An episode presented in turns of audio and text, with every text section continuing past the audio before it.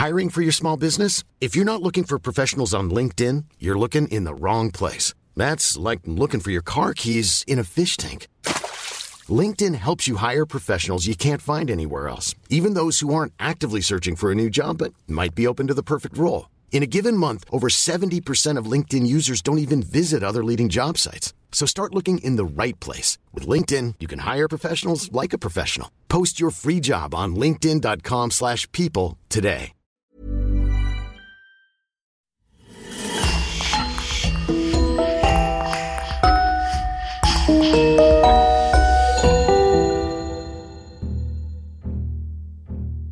Bonjour et bienvenue à tous pour une nouvelle affaire criminelle. Avant de commencer, permettez-nous de remercier chaleureusement notre club élite de Patreon et Christophe Vellens qui sponsorise ce podcast. Si vous souhaitez vous aussi vous impliquer un peu plus dans la réalisation de ce podcast et écouter tous nos épisodes bonus, rendez-vous sur patreon.com slash le coin du crime ou sur la chaîne YouTube du même nom en cliquant sur le bouton rejoindre.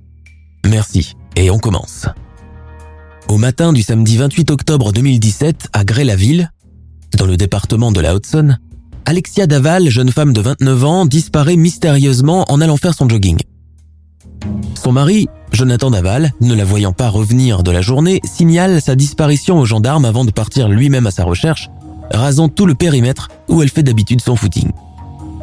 Les recherches ne durent pas longtemps puisque le 30 octobre 2017, le corps à moitié calciné d'Alexia est finalement retrouvé par les gendarmes de la Saône, soit deux jours après sa disparition. Dans le petit village de Grey, où tout le monde connaît tout le monde, cela provoque un véritable choc et une très vive émotion, sans compter le vent de panique qui s'installe. On s'attaque à présent aux sportifs et aux randonneurs, donc plus personne n'est à l'abri d'être la prochaine victime du mystérieux tueur. Jonathan Daval est effondré, incapable de gérer son émotion et son chagrin. Devant les caméras de télévision, c'est un homme profondément bouleversé que l'on voit, terrassé par le chagrin, incapable de s'exprimer. Lui et Alexia formaient un couple aimant et soudé, mariés depuis dix ans, ayant beaucoup d'affinités et partageant une multitude de choses en commun. Du côté de sa belle famille, Jonathan est le gendre parfait, celui que souhaiterait chaque parent pour sa fille.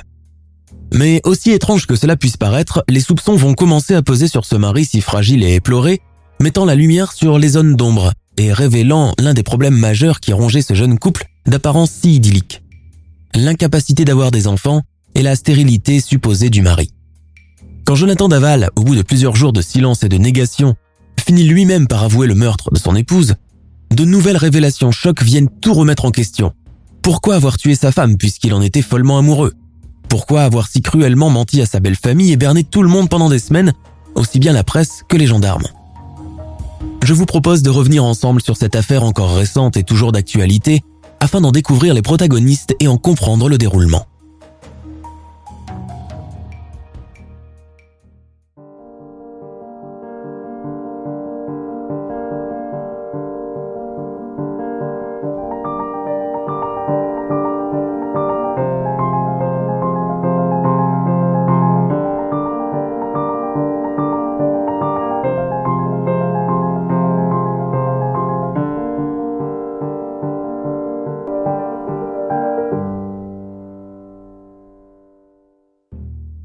Sommes le samedi 28 octobre 2017 à Grès. Paisible petit village de 5000 habitants situé dans la Saône. Comme tous les matins, Alexia Daval, 29 ans, part faire ses 40 minutes de jogging quotidien. Elle adore la course à pied. Cela lui permet de déstresser et de se libérer des tensions accumulées durant la semaine. C'est une jeune femme blonde, radieuse, équilibrée, pétillante, et à Grès tout le monde la connaît et l'apprécie. Ses parents, Isabelle et Jean-Pierre Fouillot, sont respectivement conseillères municipales et propriétaires d'un bar PMU qui, comme chacun le sait, est le centre névralgique des villages de province. Alexia est la fille cadette du couple Fouillot. Sa sœur aînée, Stéphanie Gay, vit aussi dans les environs avec son mari Grégory. Alexia, quant à elle, partage sa vie avec Jonathan Daval, un jeune informaticien qui travaille dans une entreprise d'ordinateurs et de matériel bureautique. Ils forment tous les deux un couple idyllique et très amoureux et font tout ensemble. Sorties, voyages, mais aussi et surtout énormément d'activités sportives. Randonnée, course à pied, ski, escalade et natation. Très attachée à son bien-être et à sa santé, la jeune femme fait très attention à son hygiène de vie, veille à avoir une alimentation saine et diététique et surveille constamment son poids. Côté professionnel, elle passe pour être une employée modèle, très appréciée de ses collègues et de son supérieur. Elle travaille comme responsable de produits dans une agence bancaire du Crédit Mutuel. Durant cette même matinée du samedi, Jonathan Naval, de son côté, prend le chemin de la maison après plusieurs courses et arrêts effectués chez son patron puis chez la famille. À son retour, il ne trouve pas sa femme. Étrange, Alexia fait habituellement 40 minutes de course et rentre directement. Alors, pour en avoir le cœur net, il lui envoie des textos. Un premier, puis un deuxième, puis un troisième qui reste sans réponse. Sur le coup de 11h30, ne la voyant toujours pas revenir, il prend sa voiture et se rend chez ses beaux-parents pour vérifier si elle y est. La maman d'Alexia, sa fille Stéphanie et Grégory, le mari de cette dernière, sont assis autour d'un café. Isabelle Fouillot monte se préparer pour aller rejoindre son mari au bar PMU lorsqu'elle entend sonner à la porte. C'est Jonathan. Mais voyons Jonathan, qu'est-ce qui se passe? Alexia est là? Je ne l'ai pas trouvée à la maison. Non, elle vient juste d'envoyer un texto à Stéphanie pour lui dire qu'elle arrive dans quelques instants prendre le café avec elle et Grégory. Mais enfin, pourquoi En guise de réponse, le jeune homme éclate en sanglots, tremble de tous ses membres, complètement paniqué. Sa belle-mère le fait rentrer, essaye tant bien que mal de le calmer, lui dit qu'il n'y a pas lieu de s'inquiéter davantage, qu'Alexia va finir par arriver. Elle a dû être retardée par une connaissance avec laquelle elle est restée à papoter ou qu'elle s'est arrêtée en chemin pour faire une course à la supérette du coin. Mais Jonathan est pâle, se sent mal, ne veut rien entendre. Quelque chose de grave lui est arrivé, il le sent. Les paroles rassurantes de sa belle-mère jointes à celles de sa belle-sœur n'ont pas l'effet escompté. Il faut aller signaler sa disparition aux gendarmes, mais il n'y a pas une minute à perdre. Isabelle, accompagnez-moi, je vous prie, leur dit-il. Et c'est ce qu'ils font. Les gendarmes recueillent la signalisation d'Alexia. Jeune femme blonde, 1m70, coupe au carré, mince, portant un short rose et des baskets fluo. Face aux gendarmes qui tapent sur sa machine, Jonathan Daval fait sa déposition. Nous avons pris notre petit déjeuner ensemble et nous avons regardé la série Grinder à la télé. Puis Alexia est montée se changer pour son jogging et elle est sortie. Moi, je suis allé vaquer à mes occupations. Et il raconte plus en détail ses occupations. Quand sa femme a quitté la maison vers 9h, lui de son côté a effectué plusieurs trajets dans la matinée. Il s'est d'abord rendu à l'entreprise d'informatique où il travaille pour récupérer une imprimante commandée par son voisin. Ensuite, il est descendu dans le village de Velay où habite sa mère, Martine. Après cela, il est rentré à Gré et s'est rendu au PMU de ses beaux-parents. Il a discuté un moment avec son beau-père qui lui a offert un café avant de rentrer à la maison. Sur place, il a envoyé un texto à sa femme pour lui demander « Toujours en train de courir ?»« Je vais vider les cadavres des bouteilles que tu bois, lol. À toutes. Je t'aime. » Mais Alexia n'a répondu à aucun de ses messages. C'est ce qui l'a fait paniquer. De retour à la gendarmerie, la journée de samedi se passe dans la morosité et la panique commence à ronger à leur tour les parents de la jeune femme. Jonathan avait raison de prendre ainsi de l'avance et signaler sa disparition à temps au poste. Puis la nuit arrive et toujours pas de nouvelles d'Alexia. L'espoir de la retrouver saine et sauve s'amenuise à mesure que l'heure avance. L'attente devient insoutenable. Dans toute la commune, c'est la psychose. Le bruit court partout qu'une joggeuse vient de disparaître mystérieusement dans le bois des moulins. Qui a bien pu s'en prendre à elle? Sans compter que le bois des moulins où elle court habituellement est toujours densément fréquenté par les joggeurs dès les premières lueurs du jour. Comment se fait-il que personne n'ait remarqué quelque chose? Du côté des fouillots, c'est l'angoissante attente. Depuis maintenant 24 heures, les parents de la disparue vivent dans la peur, appréhendant le moindre coup de fil, la moindre sonnerie à la porte. Leur gendre Jonathan Daval ne les quitte pas d'une semelle. Affalé sur le canapé, il tient sa tête de ses deux mains et sanglote sans discontinuer. Les habitants du village de Grès, très impliqués dans le drame de cette famille, se mobilisent pour organiser des battues dans tout le bois des moulins. Près de 400 personnes se portent volontaires lors de ces recherches. Des groupes se relayent pour effectuer le ratissage des lieux. Les fouilles durent pendant deux jours, deux longs jours durant lesquels les voisins n'abandonnent pas, où ils ratissent partout, continuant les recherches jusqu'à des heures avancées de la nuit. Malheureusement, tard dans la nuit du dimanche, ils sont contraints d'abandonner sans avoir réussi à trouver aucun indice. Aucune trace d'Alexia, comme si elle s'était évaporée. Le lundi 30 octobre 2017, des patrouilles de gendarmes sont envoyées à leur tour pour ratisser l'endroit. Ils font et refont le même parcours des voisins la veille et sont presque contraints d'abandonner lorsque quelques heures plus tard, un jeune stagiaire gendarme appelle ses collègues. Il vient d'apercevoir quelque chose par terre au milieu d'un taillis, une sorte de forme blanche bien dissimulée entre deux troncs d'arbres. Ils s'y rendent sans plus attendre. Et là, ils comprennent qu'ils sont face à un cadavre. Le jeune stagiaire a vu juste. Il repêche le corps enroulé dans un drap blanc et caché sous un monticule de branchages et de feuilles. Il est à moitié carbonisé. Mais ce n'est pas tout. L'un des pieds a été découpé et la victime présente des traces de lésions et de coups. Pour l'instant, il est encore difficile de l'identifier. Les renforts sont appelés et le corps est acheminé à la morgue pour l'autopsie. Quelques heures plus tard, le procureur de la Haute-Saône, Emmanuel Dupic, se charge d'annoncer la découverte aux journalistes lors d'une conférence de presse improvisée. C'est le corps d'un individu, homme ou femme encore jeune, qui est fortement dégradé, déclare-t-il la mine figée. La nuit même, le verdict du légiste tombe. Il s'agit bien d'Alexia Daval, les prélèvements ADN ont parlé. Les gendarmes préviennent alors immédiatement la famille Fouillot. Le lendemain, malgré l'annonce encore récente et leur douleur, Isabelle et Jean-Pierre Fouillot, accompagnés de leur gendre Jonathan Daval, convient à leur tour la presse à la mairie de Grès où Isabelle est conseillère. Les parents, très dignes malgré la perte d'Alexia, adressent un message de remerciement à toutes les personnes qui se sont mobilisées pour retrouver leur fille. Assis au milieu de ses beaux-parents, le veuf, Jonathan Daval, est la douleur incarnée. Son visage fait énormément de peine à tout le monde. Il a du mal à ravaler ses larmes et dissimuler son chagrin devant le parterre de journalistes. À l'issue de ce rassemblement, il est décidé de l'organisation d'une marche blanche en mémoire de la défunte pour le dimanche suivant, 5 novembre 2017. La procession où prennent part plus de 8000 personnes s'organise sur plusieurs centaines de mètres.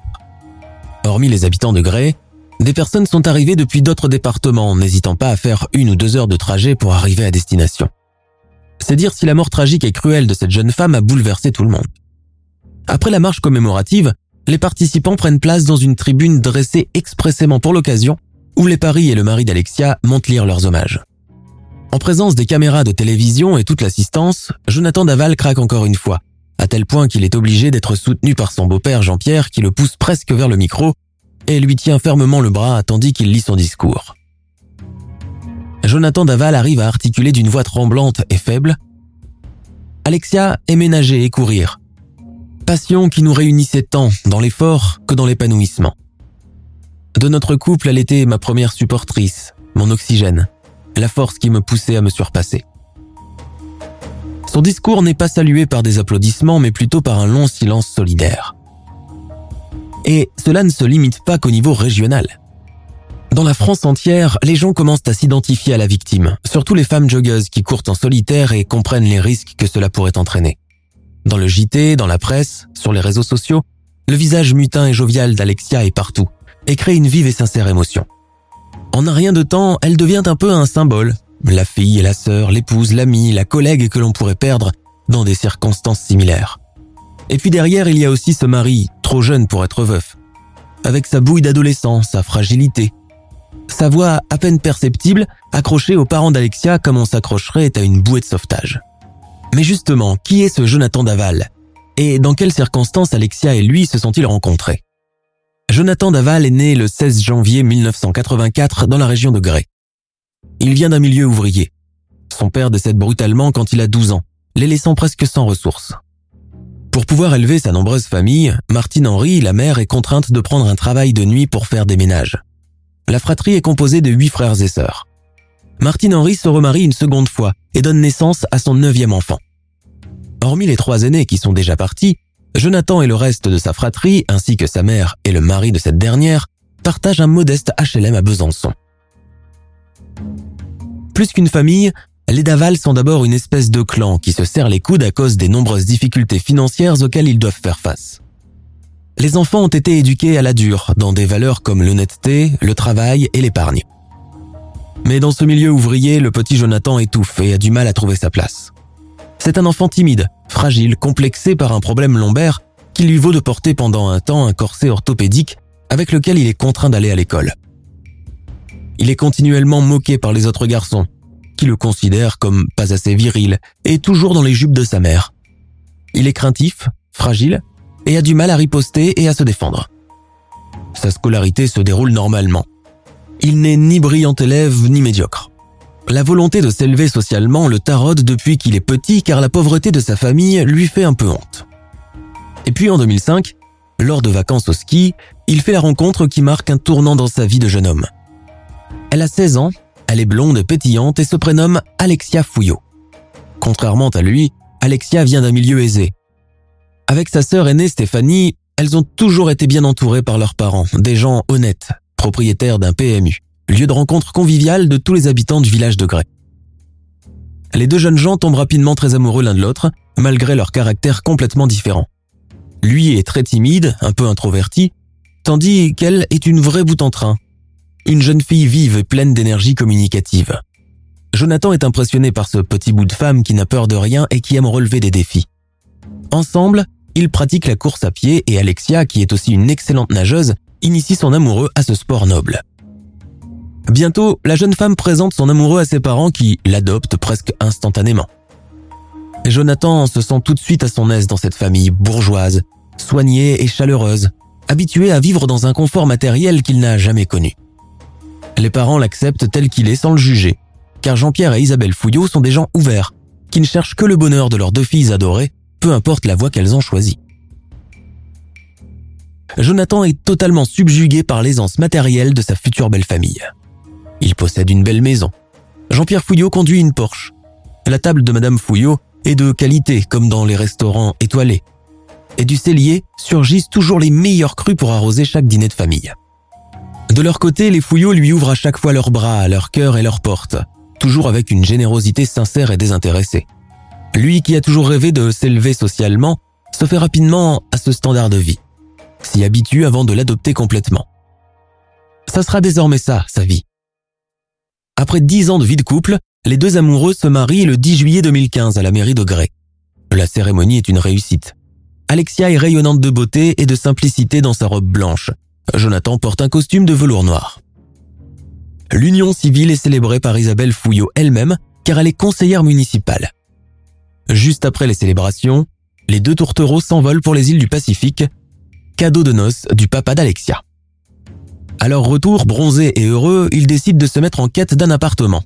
Mais la famille de la jeune femme, toujours dans le souci permanent de les épauler dans leur début, leur offre un pavillon ayant appartenu aux grands-parents et que personne n'utilise plus. Ainsi, ils n'auront pas à s'acquitter des charges d'un loyer cher. Le couple d'Aval est enchanté. Le souci du logement résolu, Alexia et son mari s'attellent à la tâche de rénover leur nouveau nid, effectuent eux-mêmes les travaux de peinture, installent chauffage et tuyauterie et meublent tout avec goût. Dès les premières semaines de leur installation dans leur nouvelle maison, le projet de fonder une famille est évoqué par Alexia qui rêve d'avoir un petit bébé. Jonathan se dit enchanté de cette initiative, lui aussi a hâte de devenir papa. Voilà un aperçu de ce qu'était la vie du couple d'Aval avant le drame. Mais revenons, si vous le voulez bien, en 2017 pour connaître la suite des événements. Après les obsèques d'Alexia, célébrées le 8 novembre, contre toute attente et quelques jours seulement après son enterrement, Jonathan reprend le travail dans son entreprise d'informatique. Il continue aussi d'aller dîner chez sa belle famille presque chaque soir, toujours aussi chagriné et attisant la pitié de tous les gens qu'il croise. Trois mois s'écoulent encore, et là, excite le masque de douleur. Jonathan Daval reprend son existence en main sous l'adage de ⁇ La vie continue ⁇ Et c'est ainsi qu'il retourne volontiers à ses activités sportives favorites et s'inscrit même à un marathon nocturne organisé dans les montagnes du Jura en pleine saison hivernale. Il passe encore une fois la soirée du Nouvel An chez ses beaux-parents, qui sollicitent quotidiennement sa présence à leur côté, tentant tant bien que mal de combler le vide laissé par leur fille. C'est que les fouillots l'aiment tant ce garçon et ont tellement besoin de lui. D'ailleurs, Jean-Pierre déclare même une fois à ses clients du PMU Je souhaite à tout le monde d'avoir un gendre comme les Jonathan Daval. Mais passé les premières douleurs et alors que le village de Grès se remet à peine de cette tempête médiatique créée par ce drame sans précédent, une rumeur commence graduellement à grossir au sujet de Jonathan Daval. Et si au final, c'était lui l'assassin de sa femme? La rumeur continue ainsi à se propager, gagnant par la même occasion les réseaux sociaux où toutes les théories et hypothèses possibles et inimaginables sont évoquées et débattues. Ébranlé par ce nouveau coup de massue, le couple Fouillot continue d'entourer, de couver son gendre, faisant fi de tous ses racontards. Isabelle et Jean-Pierre font tout leur possible pour rassurer Jonathan sur le fait qu'il ne croit pas un mot des rumeurs qui circulent à son sujet et font presque bloc autour de lui pour le protéger du monde extérieur. C'est qu'il semble tellement fragile ce jeune homme. Hormis le décès tragique de sa tendre épouse, le voilà contraint à faire face à une sordide rumeur. Rien ne lui est épargné apparemment. Mais qui a bien pu lancer une rumeur pareille? Tout le monde sait que les conjoints sont toujours les premiers en tête de liste des suspects quand un drame de cet acabit a lieu. C'est une chose tout à fait usuelle lors des enquêtes préliminaires, même si beaucoup se voient innocentés au terme de la première garde à vue. Jonathan Daval ne devrait même pas figurer sur cette liste. Pour les parents d'Alexia, Jonathan est plus qu'un gendre. C'est carrément un fils. Le fils qu'ils n'ont pas eu. Et c'est ainsi qu'ils l'ont toujours traité depuis qu'il est arrivé la toute première fois chez eux, il y a dix ans de cela.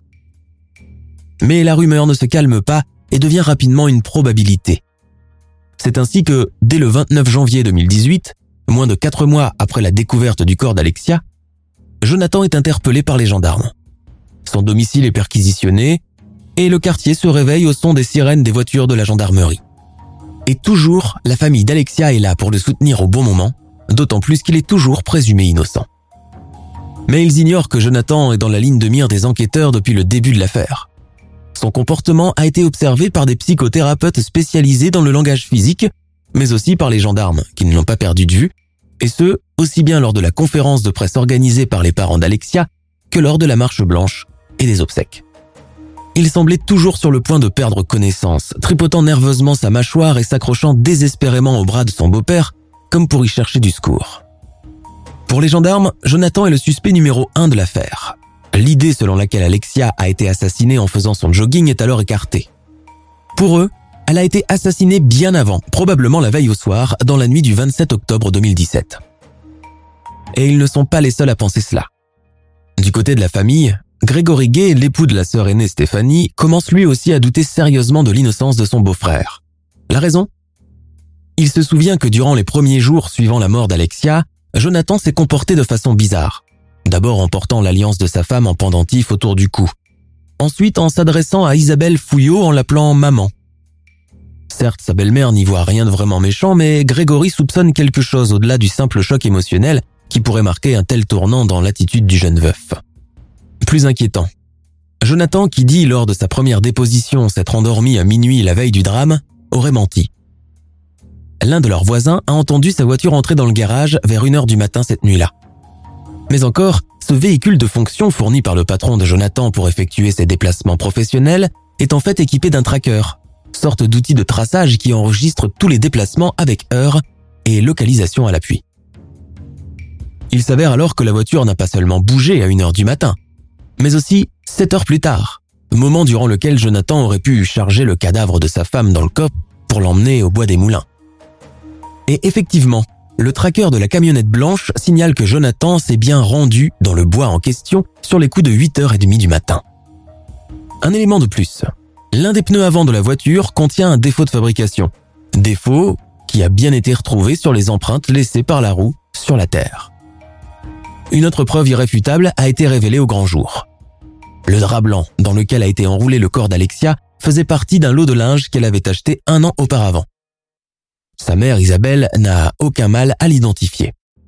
À partir de ce moment et avec toutes ces preuves à l'appui, l'étau commence à se resserrer autour de Jonathan Daval, qui continue pourtant à nier les faits avec énergie. Non, ce n'est pas lui l'assassin d'Alexia. Il aimait beaucoup trop pour cela et il n'aurait jamais pu lui faire de mal, à toucher à un seul de ses cheveux. Mais les gendarmes ne le croient pas, ne le croient plus. Trop de preuves accablantes et concrètes pèsent à présent sur lui pour qu'il prétende le contraire. Les enquêteurs veulent en savoir plus et cherchent à connaître un peu mieux la vie que menait ce couple si ordinaire. Le 30 janvier 2018, dans les locaux de la gendarmerie de la Saône, Jonathan est en garde à vue depuis 30 heures déjà et demande à voir la personne qui l'a interrogé. Il a des aveux à lui faire. Les gendarmes sentent à ce moment qu'ils ne se sont pas trompés. Voilà que le suspect demande lui-même à parler signe qu'il souhaite probablement libérer sa conscience. Sans le presser, le gendarme laisse au suspect tout son temps pour prendre sa respiration. Doucement, d'une voix chevrotante, presque atone, Jonathan Daval déclare ⁇ Je crois que c'est moi qui ai fait ça. Mais ce n'était pas volontaire de ma part, c'était un accident. Il marque une pause. Le gendarme ne le perd pas du regard. Il reprend son souffle et raconte la suite des événements. Je lui ai mis ses vêtements de sport, ses baskets rose fluo qu'elle a l'habitude de porter pour aller courir. Je lui ai mis ses lunettes de soleil, puis je l'ai enroulé dans le drap et j'ai chargé son corps dans le coffre de ma camionnette de fonction. On lui donne un verre d'eau, il le boit d'un trait et continue son récit. Je ne savais plus du tout quoi faire. J'ai attendu longtemps à bord de mon véhicule, j'étais complètement paniqué, perdu. Vers 8 heures du matin, j'ai enfin pris la route. J'ai roulé pendant une heure sans savoir ce que je faisais ni où j'allais. J'étais comme hors de mon corps et de ma conscience, dans un état second. Finalement, j'ai décidé de prendre le chemin du bois des moulins. Pour la suite, Jonathan crée un scénario de toutes pièces pour faire croire que sa femme a été assassinée par un rôdeur qui passait par là, pendant qu'elle faisait son jogging. C'est pour cela qu'il l'a habillée de ses vêtements de sport, qu'il lui a mis ses lunettes de soleil. Il a cherché longtemps un lieu propice pour la cacher au fond du bois, où il a placé son cadavre entre deux bûches, en le dissimulant tant bien que mal avec des branchages et des feuilles. Puis il a récupéré le portable d'Alexia, a jeté un dernier regard circulaire avant de monter dans sa voiture et rouler dans le sens inverse. La matinée du samedi 28 octobre, il l'a passé à se déplacer à gauche à droite, repoussant l'heure de rentrer chez lui. Il se rend chez son patron récupérer une imprimante commandée par un voisin. Il rend visite à sa mère dans le village voisin. Il fait ensuite une halte chez son beau-père qui le trouve bien jovial et souriant. Lui offre un café et fait un brin de causette avec lui. Et durant toute la matinée, avec le téléphone d'Alexia, il envoie des textos. D'abord à Stéphanie Gay, sa belle-sœur, puis à sa belle-mère, Isabelle Fouillot. Des textos où c'est Alexia qui parle sur un ton habituel, anodin et jovial. Coucou les filles, je passe à la maison tout à l'heure, bisous. Ces textos ont bien été reçus par les parentes de la jeune femme, qui n'y ont vu que du feu. Donc elles sont restées à l'attendre, même si elle avait un peu de retard. De toute façon, elle n'est pas à 40 minutes de jogging près. Et là, Jonathan s'arrête, mais les gendarmes veulent en savoir plus. Maintenant qu'il a lâché le morceau, quel a été le motif pour tuer sa femme? Reprenant lentement ses esprits, l'assassin fait une révélation des plus inattendues qui jette immédiatement un froid dans la salle d'interrogatoire. C'était une hystérie elle me battait. Elle m'a même brisé une côte une fois. C'est qu'elle était sportive, musclée et me dépassait d'une bonne tête. Je ne savais pas comment l'arrêter quand ça la prenait. Il lui arrivait d'avoir des crises terribles et elle pouvait tout fracasser sur son passage. Pour la maintenir, je me jetais souvent sur elle et l'entourais de mes bras jusqu'à ce qu'elle se calme et c'est ce qui est arrivé cette nuit-là. Mais sans me rendre compte, je l'ai étouffée. Elle était à plat ventre sur le lit et elle ne s'était pas réveillée. Un mari battu. L'ultime révélation, le tabou absolu. Jonathan dresse alors un portrait d'une autre Alexia, bien loin de la jolie blonde équilibrée et facile à vivre que tout le monde connaît. Il se positionne en victime, victime de violences domestiques qu'il n'a jamais osé avouer à personne de peur de moquerie et de représailles. Il la décrit comme une schizophrène, une sorte de Dr Jekyll et Mr Hyde refoulé. D'un côté calme et normal, d'un côté violente verbalement et physiquement. Daval en pleurs raconte que les crises de sa femme surgissaient subitement, sans signe avant-coureur.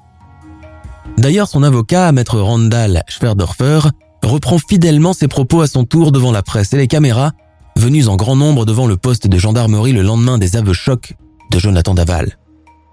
Le bâtonnier annonce que son client a été continuellement violenté, rabaissé, humilié par sa femme, sujette à des crises d'hystérie vertigineuses et incontrôlables. Face à une telle furie, Jonathan ne pouvait pas se défendre.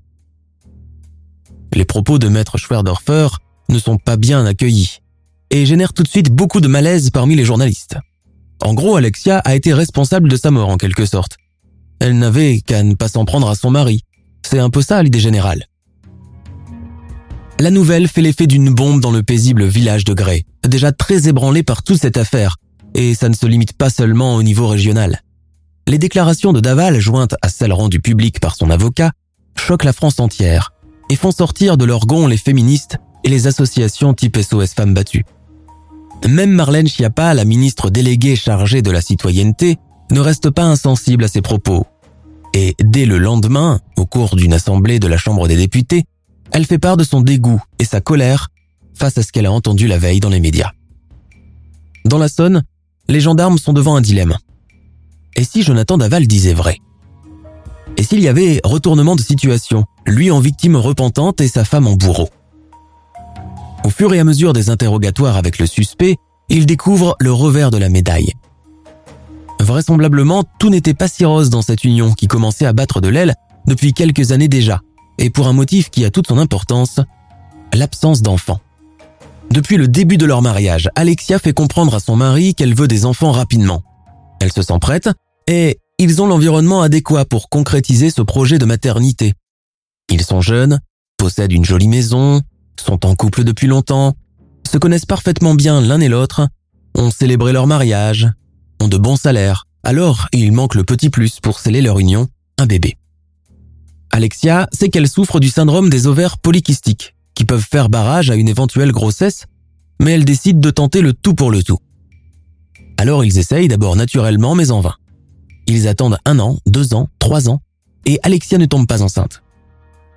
Elle décide alors d'un commun accord avec son conjoint d'avoir recours à la science et de suivre un programme médical, voire même d'opter pour la fécondation in vitro en dernier lieu, si rien ne marche. Jonathan accepte contre son gré, mais il veut tellement lui faire plaisir. Alexia est alors mise sous traitement hormonal. C'est un traitement lourd composé de longues listes de cachets qu'elle doit prendre tout au long de la journée à des heures bien précises sans compter les injections deux fois par semaine. Jonathan de son côté ne comprend pas cette idée pressante d'avoir un enfant à tout prix. Mais les résultats se font attendre. On demande à Alexia de patienter, que c'est toujours comme ça dans les processus de fertilisation artificielle, mais elle perd espoir. Graduellement, la situation tourne à l'obsession. Alexia ne supporte plus de voir des femmes enceintes ou accompagnées de leur bébé. Elle se sent terriblement en manque et commence à reprocher cette situation à Jonathan qui ne fait rien pour l'aider. C'est à partir de ce moment que les choses tournent véritablement au vinaigre à cause peut-être des effets secondaires de son traitement hormonal qui la rend irritable. À cause peut-être de Jonathan qui se montre de plus en plus insensible et détaché de la situation. Alexia devient irascible, frustrée, violente, d'abord verbalement puis physiquement. Il ne se passe plus un soir, plus une journée sans que mari et femme n'aient un accrochage. La jeune femme, au bord du désespoir et très remontée contre l'homme qui partage sa vie, l'accuse d'être le responsable numéro un de leur infertilité qu'il n'est qu'à moins que rien, un impuissant, incapable d'avoir une éjaculation comme tout homme qui se respecte. Face aux insultes et aux reproches blessants, Jonathan riposte toujours avec du silence, ou quand la situation dégénère, il maintient fortement Alexia dans ses bras pour tenter de la calmer. Mais les choses ne s'arrangent pas. Pire, le malaise gronde et s'intensifie. Le ressentiment avec. Et cela ne s'arrête pas là. Quand il n'est pas à sa portée, Alexia lui envoie plusieurs messages et textos, plus d'une vingtaine par jour où elle l'insulte, le dédaigne, lui dit qu'il est un incapable. Un harcèlement psychologique quasi quotidien que le mari tente tant bien que mal d'encaisser et de mettre sur le compte du traitement hormonal qu'elle prend. Mais il a déjà l'impression de la perdre, que leur couple commence à couler petit à petit. Pour donner écho à ces nouvelles révélations choc, maître Randall Schwerdorfer, l'avocat de Daval, choisit la presse pour relayer la vie intime et les problèmes de couple vécus par son client. Une chose est sûre, il n'y va pas avec le dos de la cuillère. Ne mâchant pas ses mots et sans égard pour la famille de la défunte, l'avocat dresse le portrait d'une épouse castratrice, harcelante et dominante. Alexia et Jonathan n'étaient pas faits pour être ensemble. Cette fille, vu son âge et ses attentes, avait besoin d'un vrai mec. Un mec qui assurait sexuellement. Et elle le reprochait à Jonathan. T'es impuissant, tu bandes pas, t'es qu'une merde. En gros, soit t'es au niveau, soit tu dégages, raconte-t-il. Nous avons donc là un couple qui se déchire à cause d'un problème d'enfant, une épouse qui ne décolère pas face à ce mari qu'elle ne juge pas à la hauteur, et celui-ci, dans un accès de colère qu'il ne parvient plus à contrôler, la tue pour se débarrasser d'elle et du problème qui empoisonne leur vie. C'est là la thèse du meurtre qu'avance Jonathan Daval aux gendarmes. C'est lui la véritable victime de cette histoire, pas Alexia. Les parents de la défunte, déjà au bout du gouffre depuis les aveux de ce gendre qui leur a menti sur toute la ligne, qui a abusé de leur confiance, profité de leur largesse, et qui a surtout si bien joué cette macabre comédie devant tout le monde pendant des semaines, décident de contre-attaquer, horrifiés et bouleversés à l'idée que le souvenir de leur fille soit ainsi publiquement souillé. Devant les caméras de France 2, la famille Fouillot apparaît digne, sans colère et sans ressentiment. Pour eux, Alexia n'a jamais été violente. Elle avait son caractère, mais était incapable de tomber dans une telle spirale de haine. Grégory Gay, le beau-frère de la victime, appuie ses déclarations en disant que Jonathan Daval était toujours prévenant, gentil et aux petits soins avec sa femme, et qu'il ne semblait pas craintif d'elle, bien au contraire. Son indulgence était le signe d'un attachement amoureux authentique et sans hypocrisie. L'image renvoyée par ce papa et cette maman meurtrie mais digne, souriant et gentil malgré leur intense douleur, émeut instantanément la France entière. La thèse de la mort accidentelle devient alors plus que discutable, presque mensongère, Et heureusement, la médecine et les légistes sont là pour le prouver. Durant l'autopsie, ils découvrent que le corps d'Alexia a été martyrisé de façon violente. L'étouffement accidentel dont parle Jonathan est balayé. D'un point de vue clinique, on ne peut tout simplement pas étrangler quelqu'un allongé à plat ventre sur un lit. C'est un processus long et douloureux qui dure plusieurs minutes avant que la victime ne rende son dernier souffle. Au final, le rapport des légistes est accablant et fait froid dans le dos.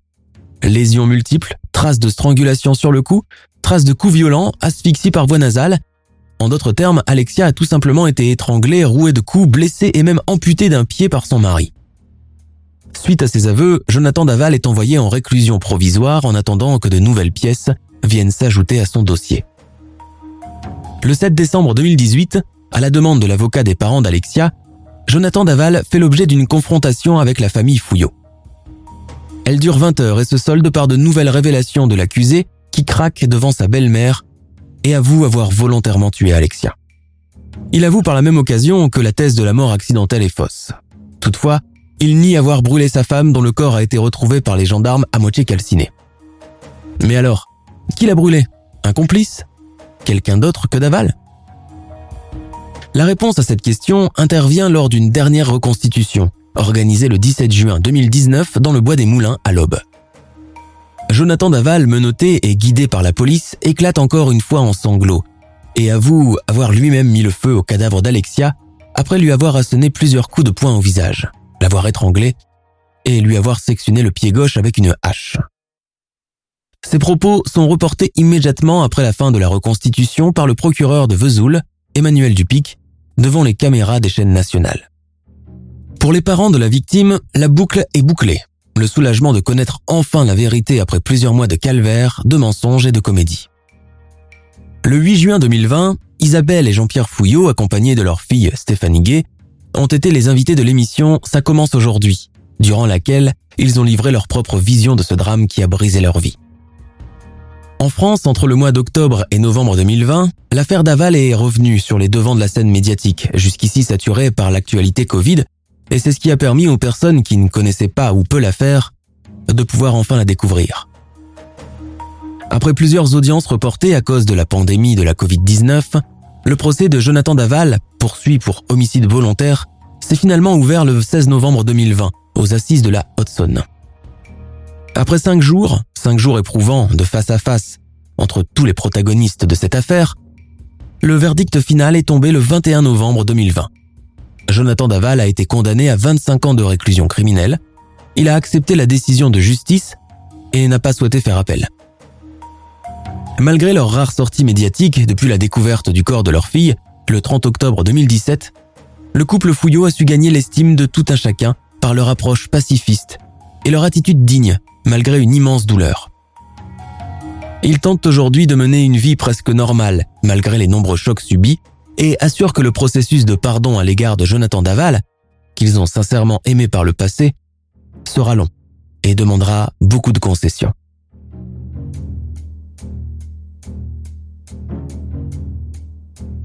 Nous sommes à la fin de notre émission du jour. N'hésitez pas à écouter les autres émissions du podcast et à prendre 5 secondes pour nous laisser un 5 étoiles sur iTunes.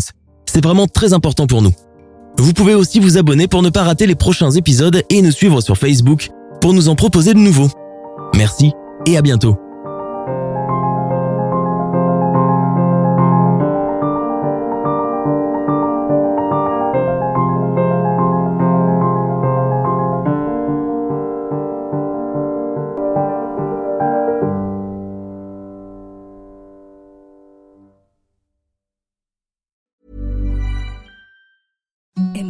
The softest sheets you've ever felt. Now imagine them getting even softer over time. That's what you'll feel with Bowl and Branch's organic cotton sheets. In a recent customer survey, 96% replied that Bowl and Branch sheets get softer with every wash. Start getting your best night's sleep in these sheets that get softer and softer for years to come. Try their sheets with a 30-night guarantee. Plus, get 15% off your first order at bowlandbranch.com. Code BUTTERY. Exclusions apply. See site for details. When you make decisions for your company, you look for the no-brainers. If you have a lot of mailing to do, stamps.com is the ultimate no-brainer. Use the Stamps.com mobile app to mail everything you need to keep your business running with up to 89% off USPS and UPS. Make the same no-brainer decision as over 1 million other businesses with Stamps.com. Use code PROGRAM for a special offer. That's Stamps.com, code PROGRAM.